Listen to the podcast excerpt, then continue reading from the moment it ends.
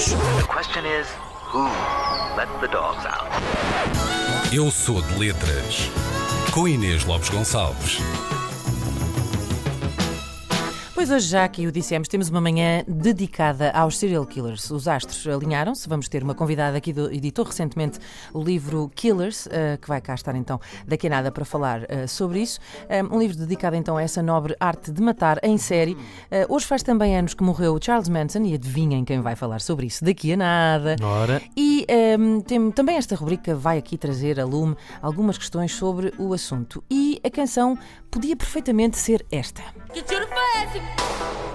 Bom, uh, não é. Uh, até porque a maior parte dos serial killers não andam para aí aos tiros. Uh, têm maneiras mais refinadas de praticar o seu hobby. Antes de mais, há que explicar que isto funciona mais ou menos como as famílias numerosas. Para ser serial killer é preciso matar três ou mais pessoas. Menos que isso, és só um assassino de vão de Um duplo homicida. Sim, uhum. não, okay. não és assim, não, não.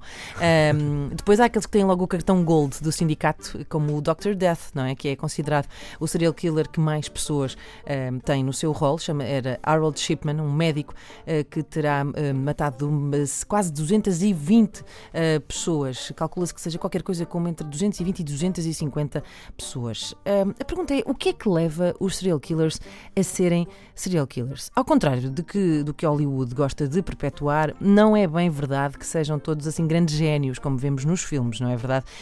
Um, até segundo a Associação Americana de Pediatria, um, o mais normal é até que um, apresentem, na, na, verdade, distúrbios de personalidade muito uh, antissociais uh, e são poucos, de facto, aqueles que sofrem uma doença mental que seja debilitante ao ponto de serem considerados inimputáveis pelo sistema criminal. Portanto, aquela ideia de que eles são todos uh, brilhantes matemáticos que passaram ao lado de uma grande carreira, hum, não é bem assim. Então, qual é a segunda coisa que leva os serial killers a serem serial killers? Canções dos Beatles. Uh, e é aqui que entra a nossa cantiga de hoje, que exige respostas na sua letra.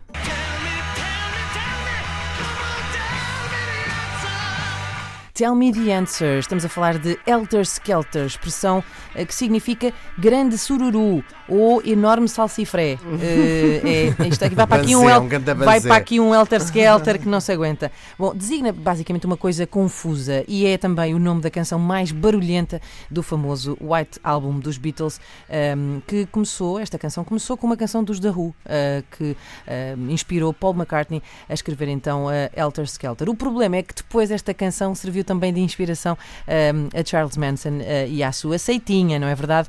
Um, então, Charles Manson, um, em 68, ouviu esta canção uh, e interpretou-a como um aviso, um aviso de que estava a aproximar a guerra racial que ele tanto uh, preconizava. Ele via os Beatles como os quatro anjos uh, que eram mencionados na Bíblia e acreditava piamente que as canções deles estavam a dizer-lhe, a ele e, a, e, aos seus seguidores, para se prepararem. e então ele referia-se a essa guerra que eles teriam de travar, lá está como o Helter Skelter.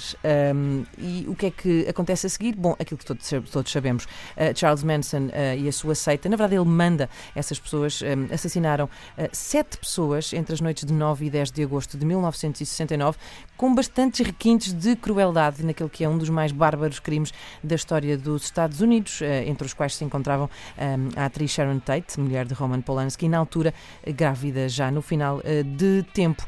Um, Ainda por cima, isto foi tudo meio ao lado, porque na verdade Charles Manson estava bastante indignado com um produtor musical chamado Terry Melcher, uh, que era filho da atriz uh, Doris Day. Day, agora só a título de curiosidade, uh, porque lhe negou um contrato para lançar um álbum e então ele recrutou a sua família, Manson recrutou a sua família, os seus seguidores, para invadir a casa que pertencia ao produtor e para o assassinar. Só que, helas, esse senhor já não vivia mais lá e as pessoas que acabaram por morrer não tinham nada a ver com o assunto. Entretanto, foram precisos meses de investigação para chegar aos culpados uh, e finalmente então foram presos e condenados uh, um ano e meio depois. Quando questionado em tribunal sobre a razão pela qual teria ordenado o assassinato destas pessoas todas na casa então de Sharon Tate, Charles Manson disse: são os Beatles. A música que eles lançam. Os miúdos ouvem aquela música e apanham a mensagem. É uma coisa subliminar. O que me deu agora vontade também de fundar uma seita. Por isso, aos 8 minutos e 24, às, às 8 horas e 24 minutos deste dia 19 de novembro, que fica então conhecido como o dia em que Inês Lopes Gonçalves fundou uma seita. E agora eu vou pôr uma música do White Album e quando vocês a ouvirem, vão transformar-se em perigosos assassinos. Vamos!